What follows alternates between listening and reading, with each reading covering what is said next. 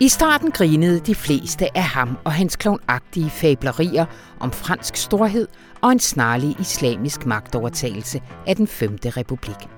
Det virkede komplet latterligt, når han ville sende kvinderne tilbage til kødgryderne og forbyde franskmændene at kalde deres børn Mohammed og Kevin. Nu er der ikke så mange, der lærer mere. Til gengæld taler alle om ham. Erik Seymour, det yderste højres nye håb for en præsidentkandidat, der kan slå Emmanuel Macron til det franske valg til foråret. Velkommen til Radio Information, hvor Thor Keller, halv live fra Paris, om lidt vil fortælle om manden, der får Le Pen til at ligne en pæn socialdemokrat. Mit navn er Anna von Sperling. Og vi bliver lidt i de franske og ved vreden, for Rune Lykkeberg har talt med den franske forfatter Virginie Despont. Den tidligere rasende punkforfatter er færdig med vreden. Det fører bare til Facebook, Trump og, ja, Erik Simor. Rune Lykkeberg har en optur.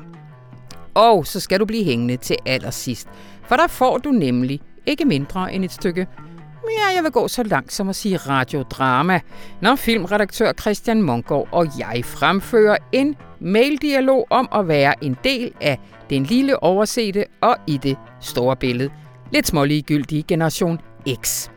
Det sker i anledning af, at Kulturtillægget denne fredag udkommer i en særudgave til efterårsferien, der handler om generationer.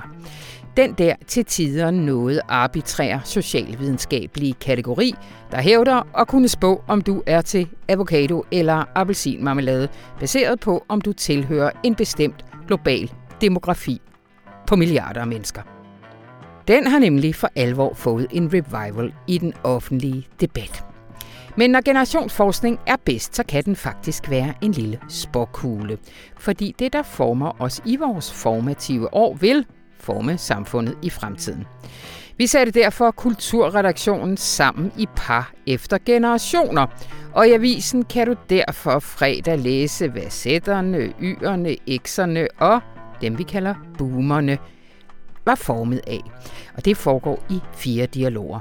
En af dem kan du høre til sidst i programmet, og det er selvfølgelig ekserne, fordi lad os bare være helt ærlige. Altså sådan i demografisk forstand var de få, der er født i tidsrummet 1965-79, måske ikke dem, der satte de allerstørste aftryk på verden. Men vi er jo sygt fede at hænge ud med. Rigtig hjertelig velkommen.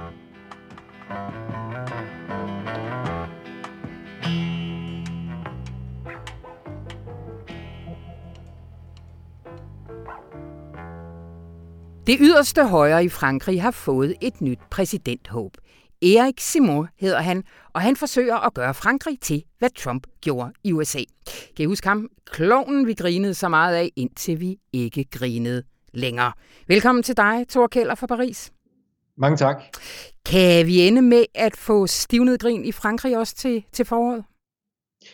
Der er ikke meget, der tyder på, at han, han rent faktisk kan vinde ham her, Erik Semur, men øh, han repræsenterer nogle øh, bølger og nogle særlige øh, sindstemninger, der eksisterer i Frankrig, øh, og derfor så tror jeg, det er vigtigt at fortælle om, at han eksisterer, og at Frankrig altså ikke bare er croissanter og revolution, men, men det også er øh, sådan den her side af, Frankrig også eksisterer. Mm, mm. Vi vender tilbage til, øh, hvordan det kan komme til at se ud til foråret, men Thor, start lige med et lille portræt. Hvem er han, Erik Simur?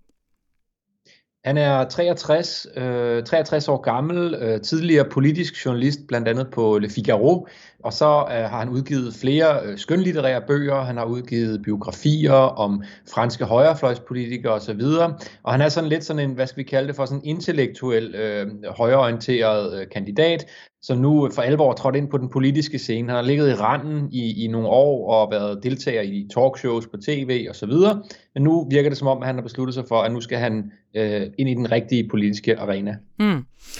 Uh, han har uh, været i periferien af det politiske liv, men jo altså kendt for i rigtig mange år at komme med nogle voldsomt kontroversielle udmeldinger. Kan du ikke bare lige give os, uh, give os et par stykker?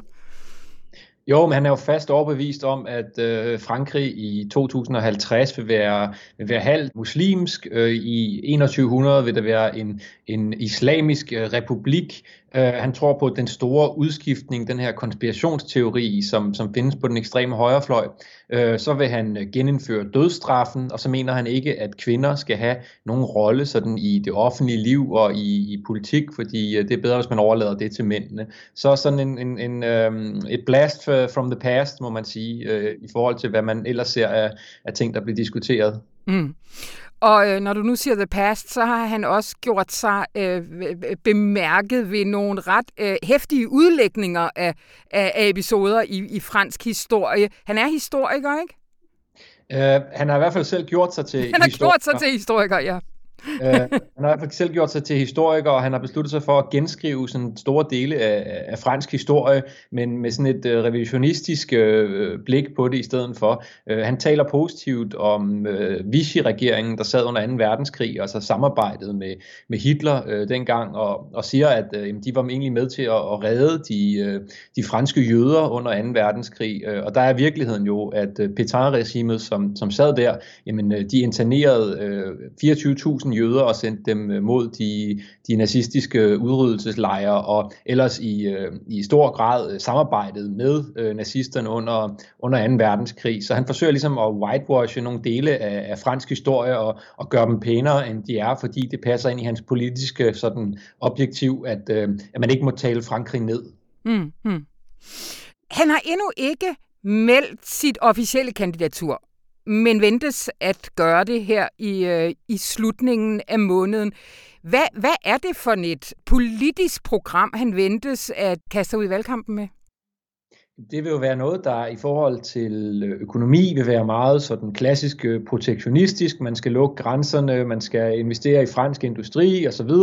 Øh, så er det et projekt, som vil være meget, meget, meget hårdt i forhold til indvandring og og muslimernes plads i øh, Frankrig. Øh, I forvejen er der øh, nogle strømninger i Frankrig, også blandt mainstream-partierne, som går i den retning, men han scorer den altså lige op øh, med 1000% ekstra øh, i forhold til, til, til, til den måde, han vil håndtere det. Øh, og så er det en mand, der står meget hårdt på det, man kalder laicité, som altså er øh, sekularismen i, i Frankrig, men hovedsageligt, når det kommer til muslimerne. Øh, katolikkerne, de skulle nok kunne få en plads i hans, øh, hans drømmerige her. Mm. Så det er sådan nogle øh, ja, sådan hardcore øh, højre radikale idéer, som, som han øh, forventes at præsentere. Men det er måske vigtigt at sige, vi har ikke set noget øh, valgprogram fra ham.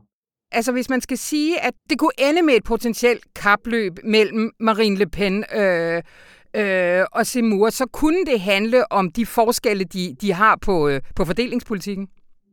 Ja, i, i forhold til skattepolitik, i forhold til den rolle, som den franske sådan velfærdsstat skal have, øh, der, der er de meget forskellige i deres tilgang. Marine Le Pen har, har øh, faktisk allerede inden valget i 2017 trukket mere ind mod centrum, når det kommer til det her. Hun ønsker en, en fransk velfærdsstat, som, som øh, i højere grad beskytter borgerne. Hun ønsker at sænke pensionsalderen. Hun ønsker, at øh, der skal være, øh, hvad skal man kalde det for, øh, hjælp til de franske franskmænd.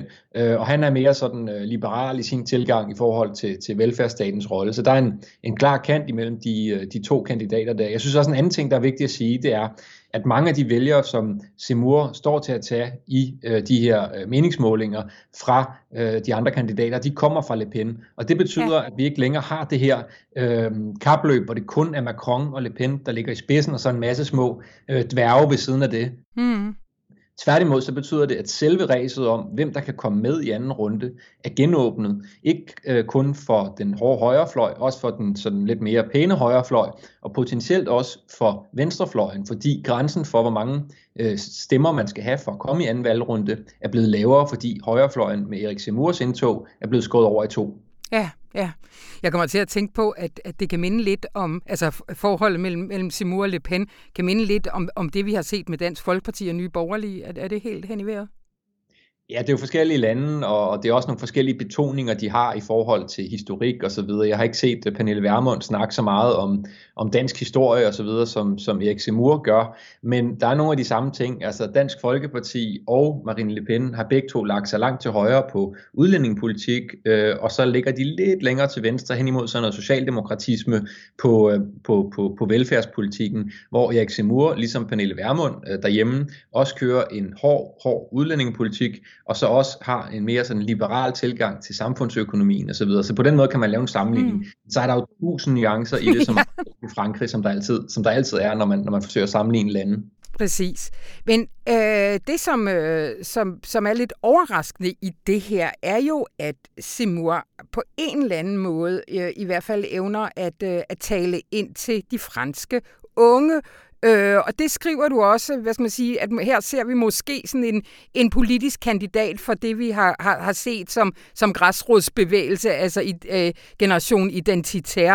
Øh, hvad, hvad, er det, hvad er det, han vækker hos dem?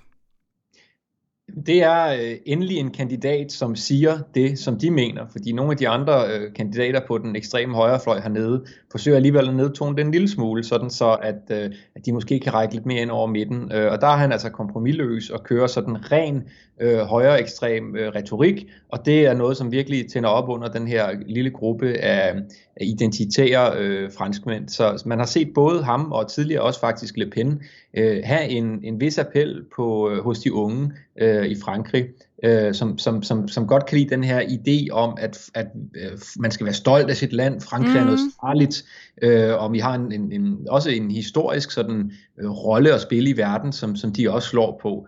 Øh, og den, den tænder altså op øh, hos, hos nogle af de unge her. Og så er der selvfølgelig den ældre gruppe, som øh, har den her nostalgiske idé om, at vi skal tilbage til en øh, den gode tid, som altså er sådan en eller anden mærkelig ubestemmelig periode i fransk historie, som aldrig har eksisteret, men, men som, man, som man på en eller anden måde har sådan en længsel efter at komme, komme tilbage til. Og det er det, som, som han slår på, det er den her sådan tilbage til fransk storhed. Hans sidste bog hedder Frankrig har ikke sagt sit sidste ord. Øhm, og det, det, det er et meget godt eksempel på, hvad det er for en, en, sådan en, en nostalgi, øh, han forsøger at vække i, i både unge og, og ældre franskmænd.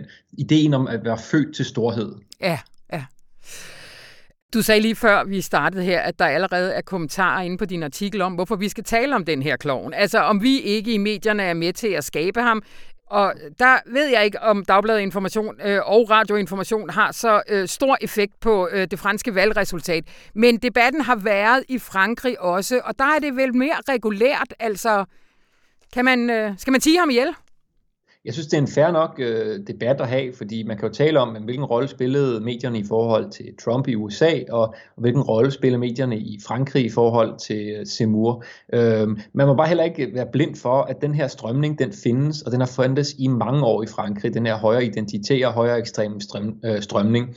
Og hvis vi i vores øh, medier vælger at lade som om, at den ikke eksisterer, og bare taler om Mélenchon på venstrefløjen, eller om Hidalgo eller Jadot på venstrefløjen hernede, som øh, står til at få øh, 7-8 procent af stemmerne max øh, hver især, jamen så fortæller vi i virkeligheden ikke vores læsere om virkeligheden, så fortæller vi om det, som de gerne vil høre, i stedet ja. for det, som de bør høre. Og jeg mener, at det er vigtigt, at en avis og et medie har den rolle, at de fortæller om det vigtigste, der foregår i et land lige nu. Og man kan altså ikke komme udenom, at Erik Semurs optur her i, i, i meningsmålinger, der indtog på den franske politiske scene, i meget høj grad er med til at sætte debatten i Frankrig, om man kan lide det eller ej. Og det bliver man jo så nødt til med politiske budskaber og, øhm, og politiske forslag og kæmpe imod, hvis man er, hvis man er uenig i det. Øh, men jeg tror ikke, at den her idé om at, at tige ham ihjel, særligt ikke i, i danske medier, vil, vil bringe ret meget øh, øh nyt frem. Øh, tværtimod, så vil, så vil folk ikke få øh, den oplysning om samfundet, som er et af vores øh, sådan øh, fremmeste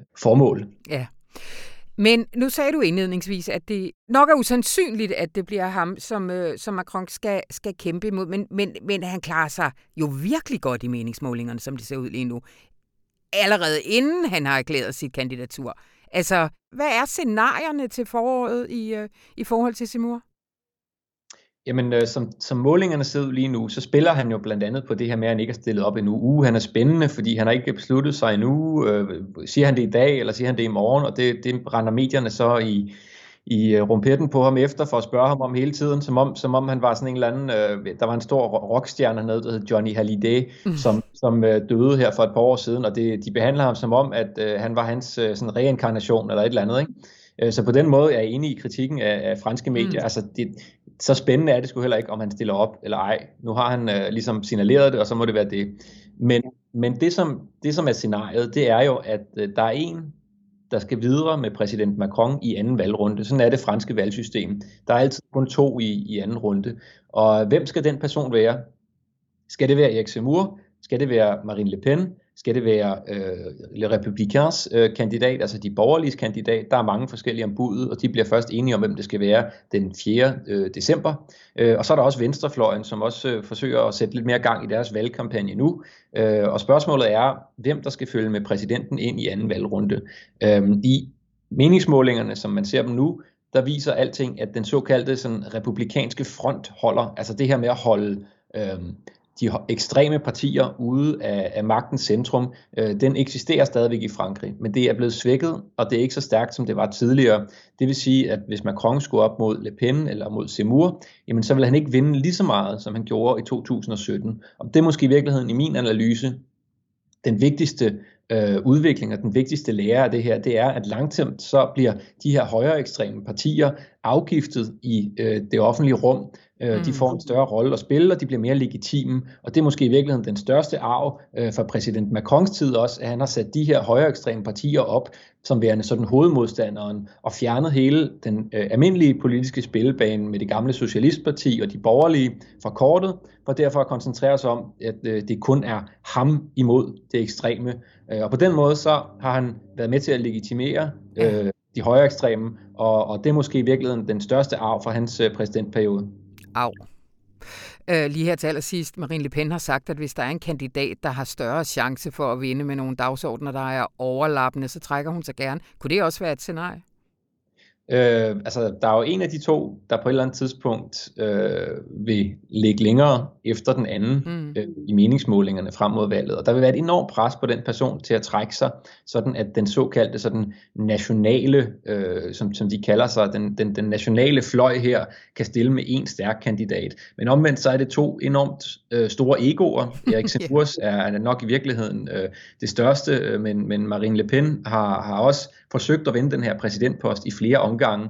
Jeg tror ikke, at hun sådan lige opgiver den øh, præsidentdrøm øh, uden videre. Der er også øh, en vis øh, forpligtelse i at hedde Le Pen i Frankrig. Det betyder, at man stiller op hver gang og taber.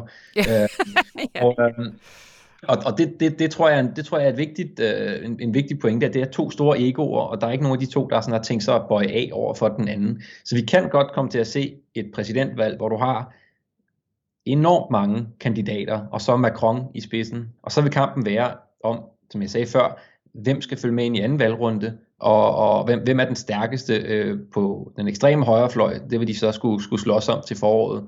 Øh, hvem af dem, der skal have lov at, at kæmpe den kamp. Og det kommer vi til at tale meget mere om til den tid. Men tusind tak for nu, Torkeller. Selv tak.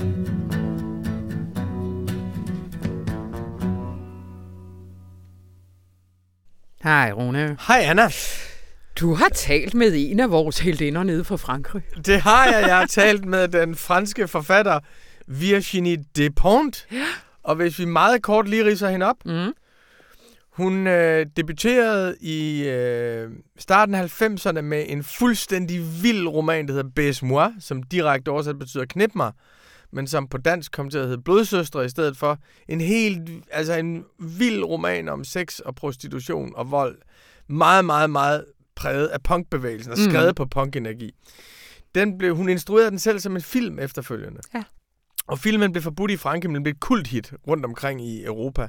Så skrev hun en del punkagtige romaner, og så lavede hun i 2006 eller 2007, jeg er faktisk lidt i tvivl, et helt fantastisk feministisk manifest, der hedder King Kong og Kvinden. Det er kommet på dansk, udgivet af vores ven Claus Clausen på det, der engang hed Tidens Skifter.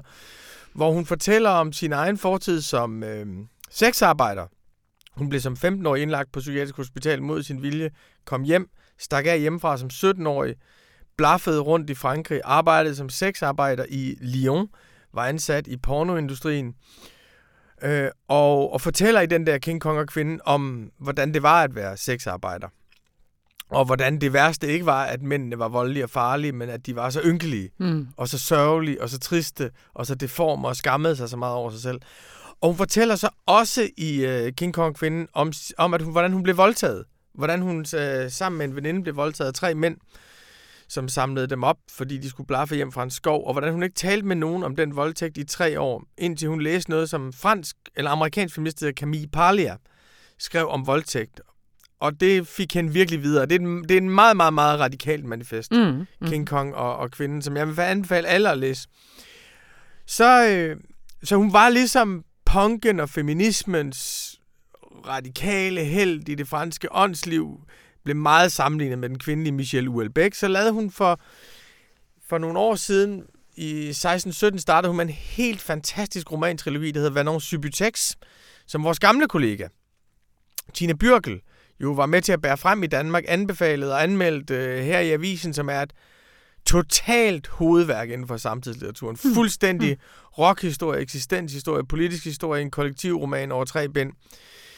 Så det er ligesom Virginie Despont, og med øh, Vernon Subutex forlod hun punken i sin måde at skrive på, og skrev helt anderledes kollektiv roman, hvor, hvor synsvinklen vandrer rundt, og stor samlet fortælling, og øh, den er nu kommet på dansk. Tredje bind er også udkommet på dansk, så man kan få hele pakken. Og hende talte jeg med i sidste uge. Ja. Yeah.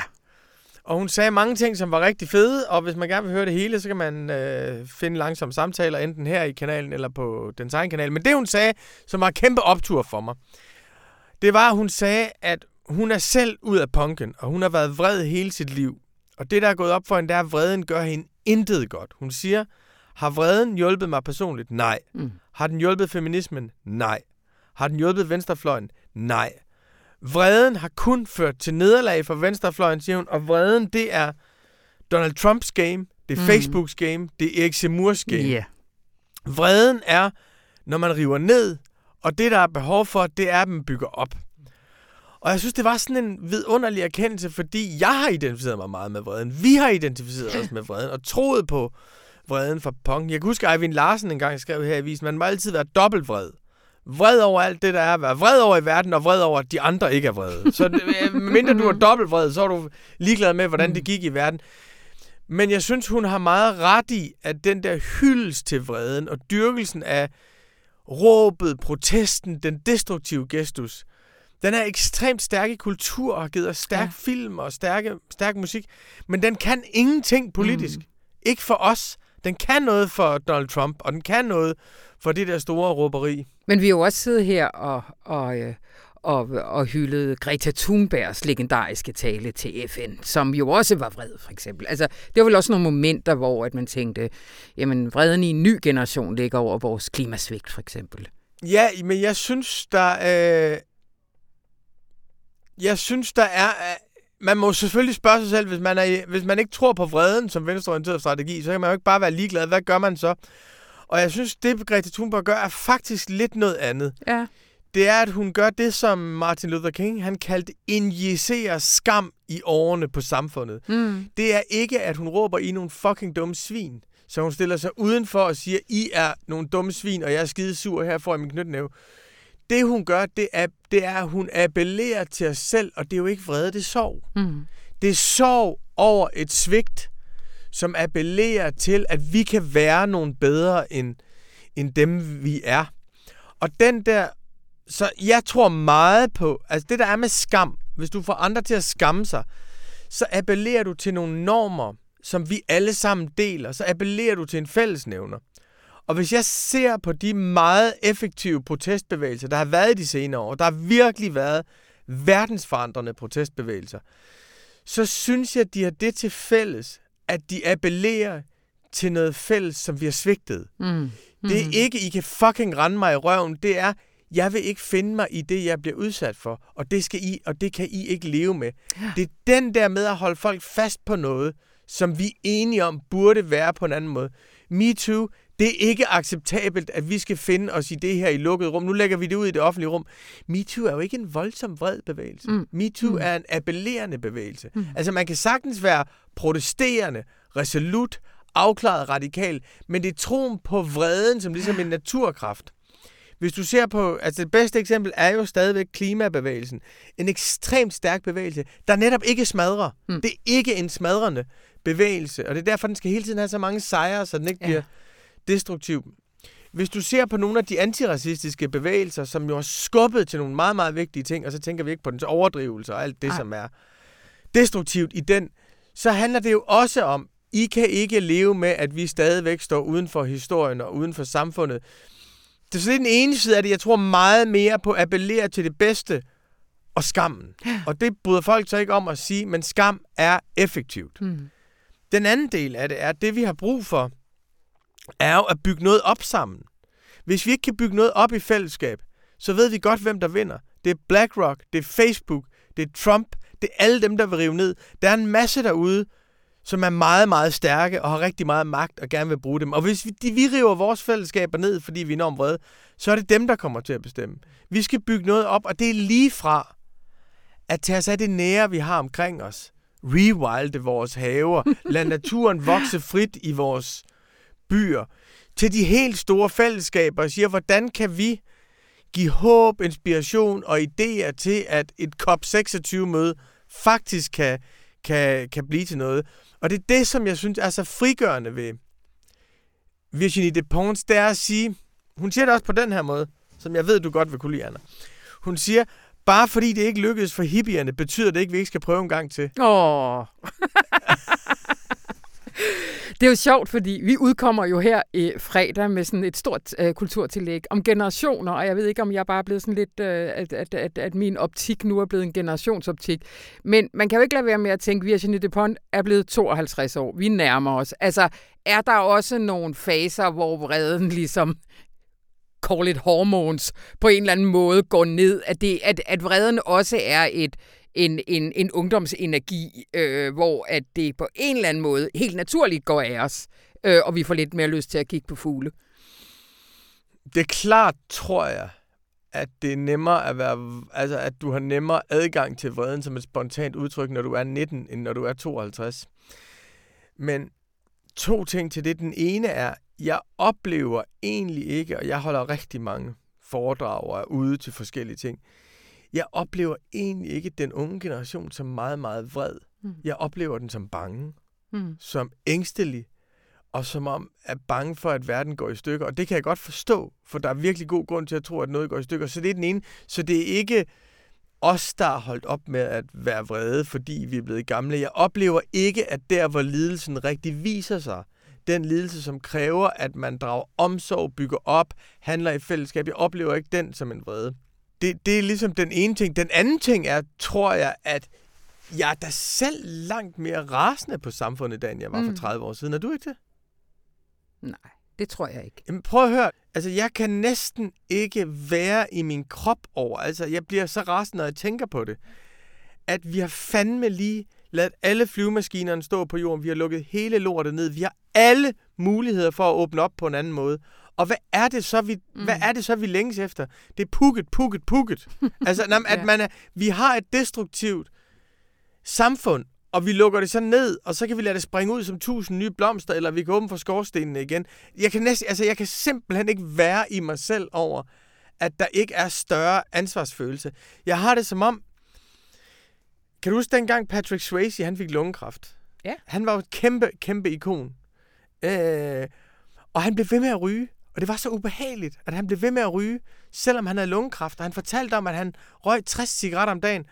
Og jeg har det som om, at vi er en verden, der bliver ved med at ryge, selvom vi godt ved, at kloden har lungekræft. Forskellen er bare, at det er ikke vores egne lunger, vi ryger ned i. Det er fremtidens lunger. Mm. Vi bliver ved med at ryge ned i vores børn og vores børnebørns lunger. Så jeg kan godt, altså... Mm. Jeg kan, det, så det er fandme ikke, fordi jeg ikke kan blive rasende over Ej. det. Jeg Ej. tror bare ikke, at det, er, at det gør særlig meget godt at kommunikere derfra, fordi hvis vi skal have omstillet det her samfund socialt og grønt og sådan noget, så bliver vi nødt til at få nogen med, som ikke vil det samme som os umiddelbart. Og det gør vi kun ved at appellere til noget bedre, og ikke ved at stå og råbe dem ind i hovedet. Så jeg kan fandme godt blive rasende. øh, men, men, men, men jeg tror bare ikke, det er den rigtige tilgang til verden. Dyb indånding. Dyb indånding. Ja. Virginie Despont. Kæmpe optur. Kæmpe optur. Tusind tak, Rune Løber.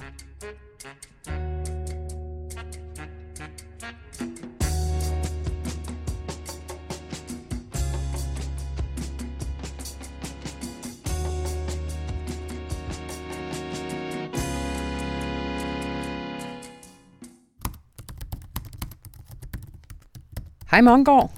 Vi i Generation X-holdet. Godt for os. For nok har vi måske ikke sat så mange positive aftryk på verden i den meget korte regeringstid, vi har fået efter, at boomerne lukkede os ind, og lige før Y og Z tager totalt over. Men vi er jo de fedeste at hænge ud med. Så jeg ser frem til at skrive sammen med dig de næste dage fra hver vores hjemmearbejdsplads i hjørnet af en god sofa. Det privilegium, det slipper vi ikke lige med det samme. Fordi i mange år var det jo lidt uklart præcis, hvad Generation X kunne bidrage til fællesskabet med. Men vi var fandme gode til lockdown. Keep calm and watch old movies, lød ordren.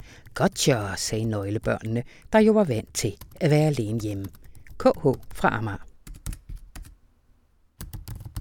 I mange gange lige måde, kære Anna. Det er jo ikke for ingenting, at øh, det her generation et eller andet blev opfundet om os. Og dengang i begyndelsen af 90'erne, hvor Douglas Copelands bog Generation X sørgede for at definere det og os, sammen med i øvrigt øh, Richard Linklaters Slackers og Kevin Smiths Clerks, var det altså ret fedt at være Gen X'er. Ja, det er det jo stadigvæk. Vi ser med et overbærende, let ironisk smil på alverdens galskab og tænder sig for Poirot eller Blomsterbørns børn. Og jeg er helt enig, nedlukningen af verden har været nemt som ved os. Måske endda gavnlig. Hej Mongård. Undskyld, jeg ikke har skrevet et par dage. Jeg har sovet til kastanjemanden. Okay, fed, men jo ikke nogen seven. Men nu skal vi altså i omdrejninger med den her dialog. Vores kolleger over i Gen Z har sikkert i uvist vendt og drejet deres tekst i forhold til et hvert minoritetsperspektiv, og stræberne for Gen Y har selvfølgelig afleveret i sidste uge i en pause i spædbarnspilates. Og før vi ser os om, så spår jeg, at boomerne de på Cabernet Sauvignon og uknækket selvtillid har tæsket et par selvfølgeligheder ned og udnævnt det til et hovedværk inden for generationsessays. Og Generation X, ja, vi har udvekslet to mails og allerede endt i pjank og lad afgangse. Alt sammen som dække over vores fundamentale mangel på selvværd. Jeg har lyst til at drikke mig fuld på mærkbar, der er lukket. Så har du læst Marianne Levinsens beskrivelse af Gen X? Jeg er godt nok ikke særlig inspireret. Der står for eksempel, at vi har en individuel tilgang og har en oplevelse af, at vi træffer de rette beslutninger, og at Gen X mantra er i did it my way. Hmm. Jeg dur måske bare ikke til at blive puttet i generiske kategorier. Skal vi ikke bare droppe det og sige til redaktøren, vi kommer ind i et andet fedt flow? Kram fra Anna. Nej, det var bare for sjov. Du kan få en fransk manchet, kan du? Jeg vil egentlig hellere have en øh, sheriffstjerne eller en Olfert. Og nej, der er ikke meget, der er Seven. Den film er et mesterværk. Jeg har set den så mange gange. Men jeg er enig. Der er ikke nogen, der skal bestemme, hvordan vi skal gøre tingene. Da jeg begyndte her på avisen i 90'erne, kunne jeg gøre, som jeg lystede, og det kom i spalterne. I dag skal jeg jo både forholde mig til redaktører, redaktionssekretærer korrekturlæsere. Alle vil de blande sig i, hvad jeg skriver og hvordan jeg skriver det. Jeg føler sgu lidt, at det er et overgreb på min frihed, min kunstneriske frihed. I mine mørkeste stunder får jeg en mistanke om, at det er os, tiden er løbet fra, Anna. Men pyt, så har vi så meget mere tid til at se Simpsons. Og egentlig vil jeg jo helst være den kloge, omsorgsfulde Lisa, men jeg ved jo godt, at jeg mest af alt bare er dumme, bøvede hummer. Snaks.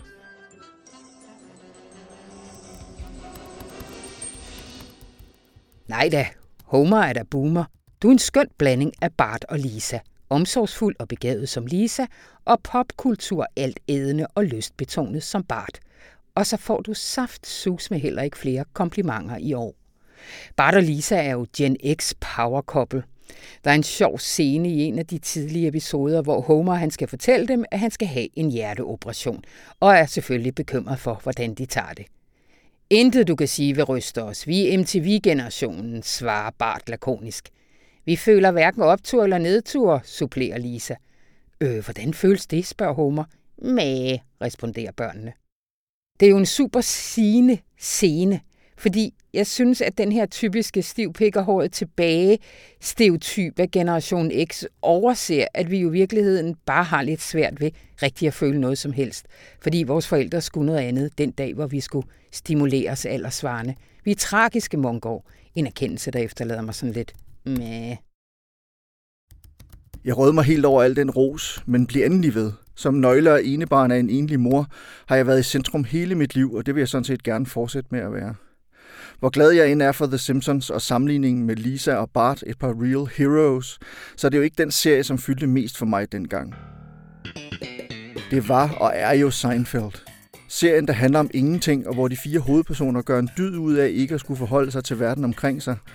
Eller så i så fald gør det med foragt i blikket, og har hovedet så langt op i sin egen røv, at det er en ren fornøjelse. Det er altså virkelig ikke svært at spejle sig i deres ligegyldighed og smålighed over for andre mennesker og hinanden.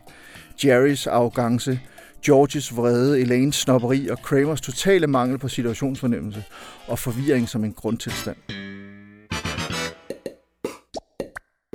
Jamen, Seinfeld er selvskrevet. Og apropos dræbende ingenting. Jeg sad forleden aften, hvor jeg havde vigtigere ting for, og forsvandt ned i et kaninhul på internettet med Gen X memes. Vi er jo digitale indvandrere, der bruger internettet til at, citat, lege og udforske, siger forskerne. Og jeg endte simpelthen med at tisse i bukserne af grin. Min all-time favorit lyder sådan her. Boomerne, de unge i dag tager alting så helvede seriøst. Gen Z, de gamle er ufølsomme og mangler grundlæggende forståelse for andres subjektposition. Gen X, Die Hard er en julefilm. Den er jo skarp, for vi står jo mellem de her to generationer og kunne jo udfylde en vigtig rolle som oversættere og moderatorer. Men er vi bange for at påtage os ansvaret? Hvad tænker du? At Die Hard en julefilm? Dø, selvfølgelig er Die Hard en julefilm. Og så kan Bruce Boomer Willis sige, hvad han vil. Yippee motherfucker. Den foregår i julen, der optræder julemænd og julesange, og det er i det hele taget en opbyggelig og varm historie om kernefamiliens genopbygning. Krødret med nogle griske skydegale europæiske terrorister. Der har to i øvrigt også en julefilm. Men jeg vil nu sige, at de film, der bedst afspejler Gen X og har haft den største indflydelse, er den oprindelige Star Wars-trilogi. Det er eskapisme, der vil noget. Fjerne galakser for længe siden, hvor en ung, uskyldig held, Luke Skywalker, drager ud på eventyr og møder slackeren over dem alle, Han Solo. Og hvem der bare var Han Solo, kunne bære lædervest og støvler og score prinsesse Leia. Jeg har godt nyt til dig. Vi er Han Solo. Med et skævt smil mod kameraet, mens det eksploderer bag os i kampen om definitionsretten mellem boomeren Darth Vader, der guderne skal vide, det har arbejdet for magten og nu ikke vil slippe den igen, og yerne slash S-sætterne, Luke Skywalker, der vil redde verden og hapse magten imens. Men den kultur, som jeg brugte som identitetsmarkør i de formative år, var faktisk mest musik og tegneserier. Det sidste vidste du ikke om, mig, var? Når jeg havde fået bistand, der har lige en note til de yngre læsere, det var en slags borgerløn nede i 1990'erne, så gik jeg i Fantask og købte en tegneserie, altså bare en. Så jeg vil gerne nominere Corto Maltese, Hugo Pratts vidunderlige eventyr som et centralt Gen X-værk. For det havde den her super coolness kombineret med sådan en drømmende eskapisme. Og musik, den er næsten for nem. Ingen over og ingen ved siden af Smells Like Teen Spirit.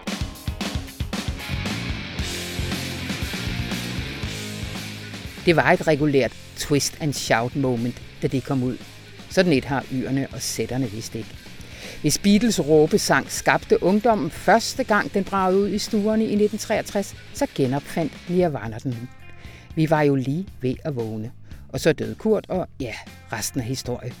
Men lad os svælge i den store poesi i den her tekstlinje. She's overboard and self-assured. Oh no, I know a dirty word. Nå, jeg vil råbe fisse og forlade bygningen. Vi skriver snart ved. Redaktøren rykker. Tegneserier. Gisp. Nej, det vidste jeg ikke. Men det er en glædelig oplysning sådan at få serveret. Læser du stadig? Det gør jeg. Og jeg var og er også stor fan af Hugo Pratt og Corto Maltese. Især albummet, hvor Corto er i Venedig, gjorde et uudsletteligt indtryk på mig dengang. Al den historie og mystik, som knytter sig til byen, det var virkelig fascinerende og forførende. Jeg dyrkede dog mest ivrigt de franske og belgiske mestre, Franquin, Hergé, Jacobs, Tardy, Giraud, Möbius og mange andre, og så den gode tegner selvfølgelig, Karl Barks, der skrev og tegnede de bedste Anders Sand-historier. Men der er én tegner, en utilpasset 68'er, som virkelig åbnede mine øjne for, hvad tegneserier også kan være, nemlig amerikanske Robert Crumb. Han lagde ikke skjul på noget som helst. Alle sine inderste hemmeligheder, perversioner og idiosynkrasier. Og det var så befriende og inspirerende at opleve. Jeg var ikke alene, og jeg var ikke den eneste, som var underlig. Han var så heller ikke en rigtig boomer, fordi han følte sig udenfor snart sagt alle vegne. Og hvis jeg skal være helt ærlig, så kan jeg nogle gange godt selv blive lidt i tvivl om, hvorvidt jeg er en boomer, der er født i en genexers krop, en gammel sjæl i et ungt læme, eller om jeg bare har en utrolig bred og generøs smag. For mig bliver du aldrig en boomer. Aldrig, Christian. Du er faktisk en af de mest eksede ekser, jeg kender. Fordi du altid har svævet sådan lidt drømmende rundt mellem en hel masse popkulturelle simultane universer og selv valgt vores verden til, når du orkede det. Og da du så fik råd, så blev du sådan en nostalgisk indsamler af alle mulige plastikartefakter fra dengang, før verden gik græsat. Det er da X om en hals. Faktisk synes jeg, du skal blive den nye Gen X posterboy. Så kan Brygger og Bertelsen jo få lidt tid og endelig kom i gang med at bearbejde deres sorg på Twitter efter lukningen af 24-7. Jeg er simpelthen bange for, at hvis de ikke snart får sat ord på det, så sætter det sig som sådan et kronisk ubehag i lænden. Ej, det er gas. De kan tage det. Nå, nok om mig. Hvad synes du om mig? Jeg synes, at du er ironisk og spids, og du finder dig ikke noget pis. Men du ejer også en misundelsesværdig rummelighed og en uafhængighed og ansvarlighed, som du virkelig kan være stolt af. Er det monstro noget, du har med fra din forældres generation? Du har for eksempel lært mig, at når det kommer til de yngre generationer og en hastigt forandrende verden, så handler det om nogle gange bare at træde et skridt tilbage, holde kæft og lytte til, hvad der bliver sagt af dem, der kom før os, og ikke mindst dem, der er fulgt efter. Det bliver man klogere af, og det er det, du som et pragteksemplar af en Gen X'er har forstået. At det så også betyder, at man, eller jeg, ikke nødvendigvis behøver at tage stilling, men i stedet kan se en film eller en tv-serie mere, det er så en positiv bivirkning. Så går jeg heller ikke i vejen. PS. Endnu en gang tak for de pæne ord. Jeg agerer gerne vores generations posterboy. Du er sød. Jeg troede, at konklusionen på vores snak ville blive Die Hard er en julefilm, men ellers føler vi ikke rigtig noget. Men vi er jo tydeligvis blevet nogle gamle bløde dyr. Nå, nu må The Forgotten Generation jo hellere få afleveret den her tekst, før de går i trykken uden os. Det kunne fandme lige ligne dem. Hej hej.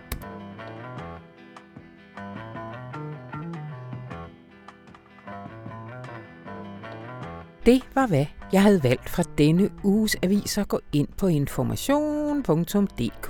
Der er mange flere lækkerier fra vores store tillæg, fordi det er jo efterårsferie, så du har tid til at læse en masse, og også at lytte til en masse. Og heldigvis har vi jo op til flere podcastkanaler, så øh, gå over i langsomme samtaler, hvor du jo blandt andet kan høre om alt den vrede, vi måske ikke kan bruge til så satans meget.